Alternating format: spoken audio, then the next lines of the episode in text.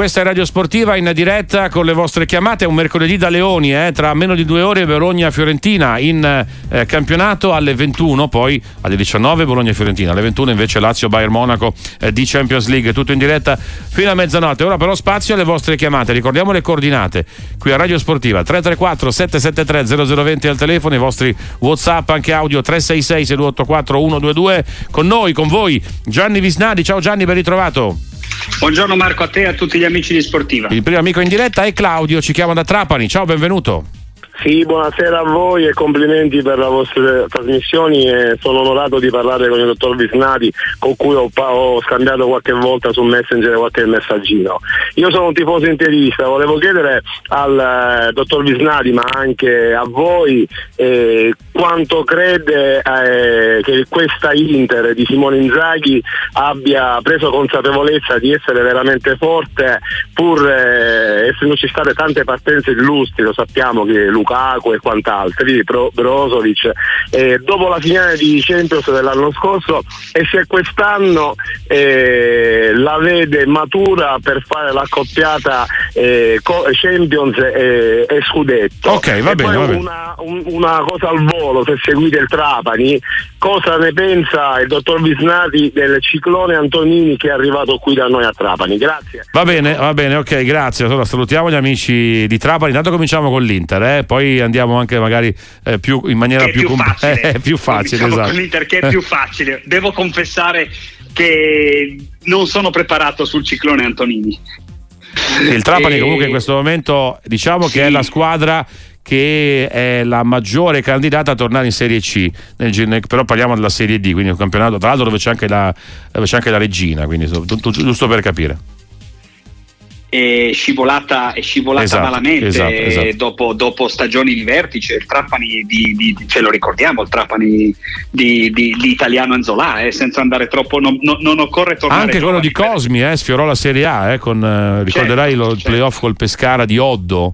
Eh, Giusto, insomma. bravo. Sì, sì, no, no, non occorre tornare giovani, si va indietro di pochi anni. Buona fortuna, buona fortuna a, a, a, a, Trapani e ai trapanesi. Trapani è tra l'altro una bellissima città. Ah, quello sicuramente. L'Inter. Allora, L'Inter, L'Inter, è matura per vincere il campionato, mi sembra abbastanza chiaro, mi sembra che fosse favorita e sta rispettando, cosa che non è mai scontato, il pronostico. È un merito vincere da favoriti. Eh, per il discorso Champions, eh, sicuramente la finale dell'anno scorso, il percorso dell'anno scorso ha dato autorevolezza, ha, dato, ha un po' massaggiato l'autostima di tutto il gruppo, dell'allenatore e per ripetere quel percorso l'Inter dovrà superarsi perché è chiaro che eh, voglio dire gli avversari ci sono gli avversari ci sono. Eh, l'Inter è forte ma ci sono squadre secondo me più forti. Ieri sera ne abbiamo viste due che sono secondo me entrambe più forti. Io l'ho detto spesso che la differenza che c'è stata negli scontri diretti recente con la Juventus l'Inter è più forte di quell'1-0 eh, con cui ha vinto dieci giorni fa al tempo stesso io credo che il City sia più forte di quell'1-0 con cui ha vinto la finale eh, di giugno dell'anno scorso, però poi le partite vanno giocate. Ecco, l'anno scorso per arrivare in finale l'Inter ha sicuramente goduto di un percorso eh, non particolarmente accidentato nelle qualificazioni. Adesso mi sembra subito che l'ostacolo sia già dall'ottavo di finale sia, sia, sia di quelli ostici, sia un po' più impegnativo eh, vediamo, vediamo cosa farà. Poi sul fatto che l'Inter ogni anno viene smontata, l'ho detto un sacco di volte, sul fatto che se l'Inter è più forte dell'anno scorso il merito è sostanzialmente del suo allenatore che è stato bravo a rimontarla ancora meglio di com'era, che è stato bravo a eh, valorizzare tutti i giocatori della Rosa, a differenza di molti suoi colleghi, di quelli che per esempio lo seguono alle sue spalle in classifica. In diretta con Gianni Visnadi qui a Sportiva 334 773 0020 al telefono. Abbiamo Giorgio, ci chiama da Ancona. Ciao, benvenuto. Eh, buonasera a tutti, vi seguo molto e complimenti per la trasmissione. io sono un tifoso juventino, ultimamente un po' deluso. Avevo una domanda per quanto riguarda che credo che allora scusami non ho, capito, non ho capito di chi stai parlando per quanto riguarda Scesni il nostro Scesni, portiere. ok la Juventus ok vai. Sì io Juventino. Eh, quali sono i papabili sostituti, visto che mh, mm, si vocifera che non rinnoverà eh, per, per, sostituirlo nel ruolo, oppure andranno con Perin e gli affiancheranno un, un portiere più giovane. Va bene, va bene, grazie. Telefonata un po' diciamo così eh, tormentata. Comunque, insomma, il portiere chi sarà il dopo Scesni per la Juventus? Perino o qualcosa di diverso? Gianni, cosa dici? Ma io per la Juventus mi auguro che, che non ci sia non sia già il momento di un dopo Scesni, perché mi sembra che bravi come Scesni non sarà facile trovarni, eh, trovarne, però la Juventus ha già provato a venderlo la scorsa estate Scesni, ha un contratto molto alto, non l'ha provato a vendere perché, per sfiducia tecnica, ma perché eh, senza la Champions eh, il suo contratto da credo sei e mezzo lo, netti mh, mm, sia particolarmente oneroso. Ha un vice che, che potrebbe fare il titolare in quasi tutte le squadre di Serie A, quindi in questo momento il sostituto naturale è quello, però io non penso che la Juventus eh, eh, come dire, sia già per la Juventus sia già il caso di cercare un, uh, un'alternativa a Scesni. Penso, mi aspetto che vada avanti con Scesni anche l'anno prossimo. L'anno prossimo, ritornando in Champions, c'è bisogno di quanto mai bisogno di uno bravo così. Altro Giorgio in diretta con noi da Palermo 334 773 0020. Benvenuto a Sportiva. Ciao Giorgio. Buonasera a tutti, grazie sempre per la compagnia grazie, grazie che ci fate e per la possibilità che ci date di, di, esprimere le nostre opinioni. Io volevo esprimere una considerazione sul, sempre sulla regola del fuorigioco perché ormai mh, tracciano la linea, si vede inequivocabile, basta un tacchetto, basta mezzo dito e viene dato il fuorigioco. Si sta cercando di riportarlo un po' all'antico, al, al famoso discorso della luce fra i giocatori. Però io dico, eh, principalmente la regola dice che al momento in cui parte il passaggio, se il giocatore è oltre è in fuorigioco perché fanno vedere solo, visto che si parla di eh, frame quando tracciano la linea ed è di pochissimo, perché fanno vedere solo il frame del giocatore in fuorigioco e contemporaneamente non fanno vedere il frame di quando parte il passaggio? Va bene, va bene, grazie, grazie Giorgio, una contestazione insomma, che ci può stare eh, anche in questa tecnologia il fuorigioco, infatti, forse ecco Giorgio eh, dice anche una cosa che ci può stare, no Gianni? Cioè il fatto che forse non è così oggettivo come pensiamo questo fuorigioco col VAR, oppure no? Gianni, cosa dici? No, no, d'accordo con te, d'accordo con Giorgio, non, no, no, non, non, lo è perché voglio dire la, discrezio, la, discrezionalità di quel pallone, del momento in cui il pallone si stacca dal piede di chi calcia è, è, appunto una frazione di secondo e un battito di ciglia e si è avanti o si è indietro. Quei fuori... Io credo una cosa, eh, però purtroppo non si può regolare col buon senso il calcio, ma quello che non può vedere l'occhio umano, eh, secondo me non dovrebbe essere eh, fuori gioco. Cioè il la punta della scarpa, la punta della spalla, la punta del, del, del, del ginocchio non sono distinguibili d- dall'occhio umano. E, e, e quindi mh, mm, io sono, se non si vuole tornare, a, tornare alla, alla, famosa luce eh, che cambierebbe nuovamente il calcio, che cambierebbe l'interpretazione del fuorigioco, si dovrebbe almeno tornare a, a, a, una, a una questione di centimetri che dici eh sì, questa misura era una misura che l'arbitro avrebbe dovuto vedere, che il guardalinea avrebbe dovuto vedere e quindi è fuori gioco.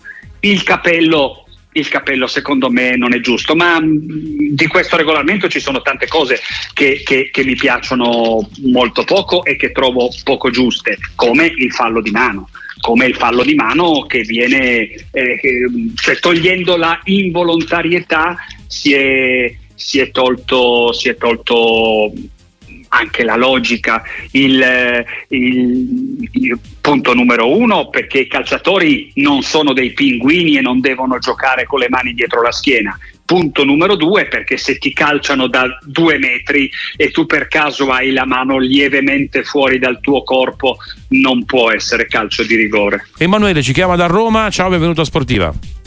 Ciao, buonasera, buonasera ciao. a tutti, buonasera al dottor Visnali. Senta, io volevo fare una domanda sempre sul VAR, perché prima sentivo che si parlava di fuorigiochi millimetrici, eccetera. Ora, se non sbaglio, il VAR è stato istituito l'utilizzo per il chiaro ed evidente errore. E per me il chiaro ed evidente errore è quello che c'è stato domenica scorsa in eh, Monza Verona, dove è stato dato un rigore che non esisteva. Anzi, il fallo l'aveva fatto l'attaccante piuttosto che il difensore. Quello è un chiaro ed evidente errore. Ma quando il VAR va a ripescare l'azione 25-30 secondi indietro prima del tiro, quando l'azione si è già compiuta, si è trasformata e cambiata da quella che era all'origine, dove magari c'è stato un fallo. Io trovo assurdo che vengano viste okay. queste cose qui. Ok, quindi grazie all'amico da, da, Roma, quindi se vogliamo un po' il VAR che va a, a vivisezionare no? certe situazioni. Ma eh, sì, non lo so, non, non, sono così d'accordo, non sono nemmeno così convinto su quelle, sull'esistenza di questo protocollo, nel senso che il protocollo mi sembra lasciami dire, una supercazzola, perché un è, è, è, un po' una cosa che, che, che, è elastica, no? un po' ci mettono dentro quello che vogliono, un po' ce lo tolgono, una volta arriva Collina a dirci che il protocollo in realtà non esiste, allora di che cosa stiamo parlando? Eh, però non sono d'accordo con questa considerazione che 30 secondi prima non sia, eh, non, sia da, da, non sia fallo, cioè se c'è il fallo 30 secondi prima si deve lasciar perdere. Ecco. No, non sono d'accordo perché se c'era fallo quel fallo andava fischiato e, e nel momento in cui c'è un fallo, c'è qualcosa e, non, e l'arbitro non la rileva, è un chiaro evidente errore.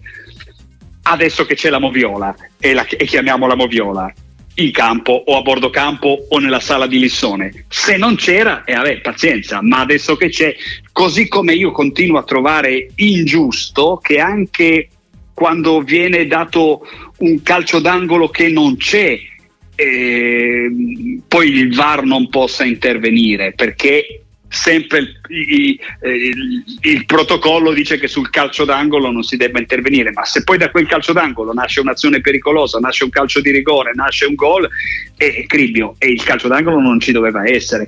Per cui adesso che c'è, secondo me l'estensione, come dire, eh, io non sono provar, ma adesso che c'è... Proviamo a usarlo per sanare più, più errori possibili, non le polemiche perché quelli restano sempre, quelle restano sempre. In diretta con Radio Sportiva Gianni Visnadi abbiamo Francesco, si chiama dalla provincia di Milano. Ciao, benvenuto. Buonasera, volevo eh, dire una cosa in merito all'acquisto di De Caterer. Ho sentito molti tifosi, io sono milanista, ho sentito molti tifosi di Milan recriminare eh, sulla cessione, sul fatto che Maldini avesse ragione. Secondo me in realtà, magari vado controcorrente, secondo me in realtà De Catere è stato un acquisto sbagliato nel Milan di Pioli. Cioè tatticamente è un giocatore che ha bisogno di un, c- un certo tipo di gioco che al Milan non era attuabile per il modo di giocare del Milan e soprattutto eh, non so se avete notato ma l'Atalanta un certo Scamacca non gioca cioè, quindi per favorire il gioco, il modo di giocare di De Catteler è stato tolto la prima punta. Quindi secondo me l'acquisto di Maldini è stato completamente sbagliato. Poi per fortuna del Milan, l'Atalanta è stato rivalutato e appunto a, probabilmente magari lo riscatteranno. Ma secondo me pur facendo bene a Bergamo non okay. è un giocatore da Milan. Ecco. Va bene, va bene, grazie, grazie al, al nostro amico, insomma, De Keteler, grazie a Francesco, eh, un dibattito no, sulla scelta del Milan e anche sulla scelta dell'Atalanta però, perché sta facendo Guarda, molto bene Marco, adesso. Io credo che su De Ketteler ci sarebbe veramente da, da, spendere un trattato, da spendere una trasmissione, nel senso che su De Ketteler hanno, hanno sbagliato tutti e, mm, compreso, compreso, Paolo Maldini. Ha ragione Francesco, perché Paolo Maldini, che io ho difeso un sacco di volte, è andato a prendere un signor giocatore, un giocatore che vale, perché che, che, che De Keteler sia bravo mi sembra che lo stiamo vedendo, però non era il giocatore che serviva in quel momento. Maldini aveva Pioli come allenatore, per cui o prende De Keteler perché sono innamorato di De Keteler, ho capito che è il nuovo Kakà o quello che vuoi tu, e però va, torno a Milano e gli dico adesso giochiamo in modo che lui possa risaltare, possa venire fuori, però c'aveva Pioli come allenatore. Dopodiché parte un altro mondo, eh, ti portano a casa questo ragazzo, l'hai pagato un sacco di soldi, tu allenatore hai il dovere di cercare, perché si saranno parlati qualche volta Maldini e Pioli, si saranno parlati di De Ketteler e quello gli dice non va e questo va e tutto. Allora, voglio dire, mh, mm, proviamo a, a, fargli fare la seconda punta, proviamo a fargli fare il centravanti atipico. Ci sono state delle volte in cui l'anno scorso Giroud non c'era e il Milan non ce l'aveva il sostituto di Giroud perché Ibrahimovic era infortunato, giocava a Orighi Ecco, avessi detto, forse lì si poteva capire, ma Pioli non aveva capito nulla di De Keter, su questo è fuori di dubbio. L'ultima cosa, l'ultimo errore, visto che Pioli non sarà vita natura durante l'allenatore del Milan, visto che non ci sarà sempre uno che gioca come gioca Pioli, l'errore della proprietà di quest'anno che ha voluto eh, sbarazzarsi di De Ketteler perché significava sbarazzarsi di Maldini e senza mettere, voglio dire, un banalissimo diritto di riacquisto nell'operazione con l'Atalanta. Cioè per loro era importante recuperare i soldi. Bene, ma te mettici una clausola che te ne devono dare 26-27, mi pare che gliene debbano dare, e tu metti che c'hai un diritto di, ripagar, di, di riprendertelo a 32-35. Questo è un ragazzo che già oggi, se l'Atalanta lo riscatta a giugno e lo vende, e lo vende a luglio, da 30 va a 50, non mi, non norm- non mi, sembra, mi, sembra, chiaro, ma l'Atalanta lo terrà, lo valorizzerà e via dicendo. Su Scamacca pesano anche gli infortuni, la continuità, non sta mai bene questo ragazzo, fa una partita sì, una partita no, quindi... E poi Gasperini è bravo, Gasperini è bravo nel valorizzare i giocatori, è bravo nel valorizzare soprattutto gli attaccanti e in assoluto secondo me è molto più bravo di Pioli. In diretta con Gianni Visnadi, in diretta con le vostre chiamate qui a Radio Sportiva 334 773 0020 al telefono. Abbiamo Massimo da Firenze. Ciao, benvenuto. Buonasera a voi e un saluto a Gianni. Allora, io vorrei aspettare una lancia al povero Allegri perché io sono livornese, sto a Firenze e sono per l'Inter. allora, io voglio capire che Allegri non è che si è perso il cervello, la squadra che ha ora in mano è quella cioè, o si è fumato il cervello perché ha preso carattere che non lo fa giocare, vuol dire che non è in condizione. Kostic che non lo fa giocare, vuol dire che l'ha visto che non è in condizione. Cioè, ha vinto sei scudetti, ha portato due anni di fila a fare le finali Champions League. Io capisco che il suo gioco è rompe coglioni perché si eh. mette 10 in difesa, eh, ma ha vinto. E quando le squadre vincono è inutile che io faccia anche l'allenatore di calcio non si può discutere sempre su allenatori. Cioè, l'anno scorso Inzaghi lo volevano mandare via, perché me lo ricordo quando non andava bene e mettevano in discussione anche Inzaghi. Cioè, ragazzi, ma gli allenatori non è che ci si inventano, gli allenatori fanno le squadre. Va bene, va bene, grazie Massimo. Una difesa, Massimo che difende Max eh, Allegri, eh, sempre a Livorno, anzi da Firenze, ma comunque da, da Livorno se vogliamo come origine. Gianni, a te la palla. Ma eh, la palla, sai, Allegri ha vinto, ha vinto, eh, però adesso non vince. Allora, se quando vinceva dice che eh, Massimo ha detto che non conta come giocava e contavano i risultati, adesso se i risultati non arrivano, la critica credo che sia eh, autorizzata. Poi questo fatto che la Juventus ha questa squadra, questa squadra, ma questa squadra l'ha anche ha anche contribuito a costruirla Massimiliano Allegri. Non è che questa squadra l'hanno fatta di nascosto quando lui non c'era. Cioè, se, se Arthur eh, gioca a Firenze con mezzo stipendio pagato dalla Juventus e nella Juventus c'è Locatelli che è stato pagato 40 milioni, eh, voglio dire, saranno anche, solo per parlare di un ruolo, saranno anche scelte fatte eh, anzi saranno, sono scelte fatte anche dall'allenatore. Eh, poi Kostic sempre giocato e domenica è stata fatta una, una, scelta, pensava probabilmente di sorprendere eh, l'avversario con, puntando sulla freschezza di UEA che poi invece ha tradito, non lo so. È diverso il discorso di Alcaraz. Alcaraz è arrivato di, di, di, mercoledì, la domenica è andato in campo a San Siro a giocare gli ultimi 7-8 minuti, dopo 10 giorni non ha giocato un minuto eh, contro l'Udinese, piuttosto entrano Nicolussi Caviglia e, e, e, i centravanti Cerri. Ecco, lì mi sembra abbastanza chiaro, non che non sia in condizione, ma che Allegri questo giocatore non lo volesse. Allora chiediamoci perché la società ha preso per quattro mesi, pagandolo 4 milioni di prestito, un giocatore che a 50 non riscatterà mai, ha preso questo, questo questo ragazzo, perché un altro giovane, che faceva la riserva nella Serie B inglese, perché nonostante tutto quello che ci hanno raccontato, un ragazzo che nessuno ha visto, Carlos Alcaraz, però tutti sanno tutti di Alcaraz che fa la sotto, sentivo dire la, la, punta, la sottopunta, può fare il mediano, la mezzala, può fare di qui, può fare di là, nessuno l'ha visto giocare, era uno che faceva la riserva nella Serie B inglese. Intanto abbiamo Mario, ci chiama dalla provincia di Pisa, benvenuto a Sportiva, ciao. Sì, salve, mm, buonasera a tutti. Sì. Eh, vorrei fare due piccole considerazioni velocemente. Io sono, sono, un ex arbitro e quindi a forza di sentire tante cose questa, questa volta ho, ho deciso di, di, intervenire.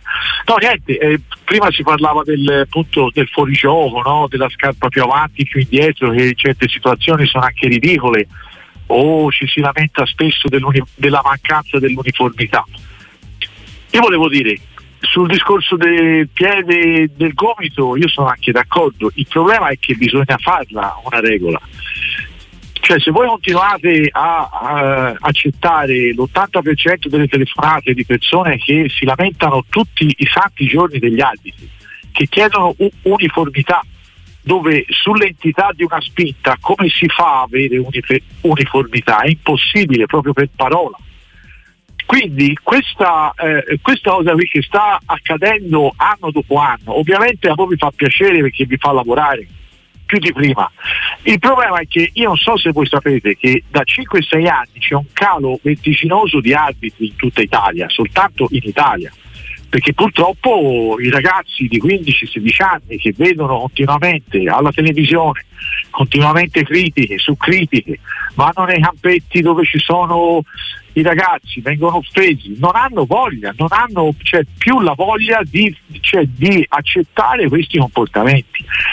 E non è che a voi vi chiedo di smetterla perché ovviamente voi siete a lavorare, però dovete anche capire che quando si dice il piede più avanti, il piede più indietro. Io sono d'accordo, ma come si fa questa regola? Va bene, va bene, grazie, grazie Mario. Io dico, dico, la verità, ora poi lascio la palla a Gianni. In realtà qui a Sportiva abbiamo sempre avuto un grande, una grande attenzione anche ai temi arbitrali, le difficoltà del mondo arbitrale. Poi, tra l'altro, se andiamo a raccontare il calcio, anche purtroppo con alcune derive, eh, come nei dilettanti, tra i giovani, dove addirittura i giovani arbitri hanno eh, enormi difficoltà proprio insomma, di fronte a alcuni comportamenti assolutamente inaccettabili, quello per carità assolutamente da condannare. Poi ci sta tutto l'aspetto diciamo, del, eh, della complicazione no? che nasce anche dal calcio di oggi e da certi errori che comunque ci sono e insomma mi pare che il VAR non li abbia non li abbia cancellati, no Gianni? Poi per carità c'è anche la compressione comunque rispetto al mondo arbitrale che sicuramente va, va rispettato Gianni. Sono d'accordo con quello che hai detto Marco, ma anche con quanto diceva eh, il, l'ex arbitro che ha chiamato, nel senso che eh, che io infatti non è che sto a contestare che mi diano fuorigioco per, eh, che mi diano, che diano, che fischino, che segnalino un fuorigioco per, per una punta di naso. Eh, segnalo la regola che è sbagliata, secondo me, segnalo che molte di, delle regole introdotte, prima citavo non a caso il fallo di mano per portare un altro esempio per andare oltre il fuorigioco, sono state introdotte negli anni eh, allo scopo di migliorare il gioco, ma secondo me mh, l'hanno, eh, l'hanno, peggiorato perché hanno creato delle... Eh, no, non hanno sanato i, i problemi che, che, che, che, c'erano e ne hanno creati di, di, di supplementari. Poi, voglio dire, fare l'arbitro è, impegnativo, lo sappiamo. Quello che adesso eh, vorremmo è che l'ausilio che arriva per l'arbitro attraverso il VAR, questo ausilio tecnologico, parlava di ragazzini, noi invece stiamo parlando di calcio di vertici, di calcio di elite, portasse effettivamente a una riduzione eh, degli errori. Invece vediamo che errori che non si spiegano, non si, che è difficile da spiegare, a, a meno che di non ricorrere, e ridico quella parola di prima, alla supercazzola, eh, nonost- nonostante passino in televisione, a Lissone non vengono segnalati. Una domenica, la domenica dopo sì. Questo è, è ancora più difficile di prima da accettare. Grazie davvero Gianni Visnadi e ciao, a presto con Sportiva. Ciao Gianni.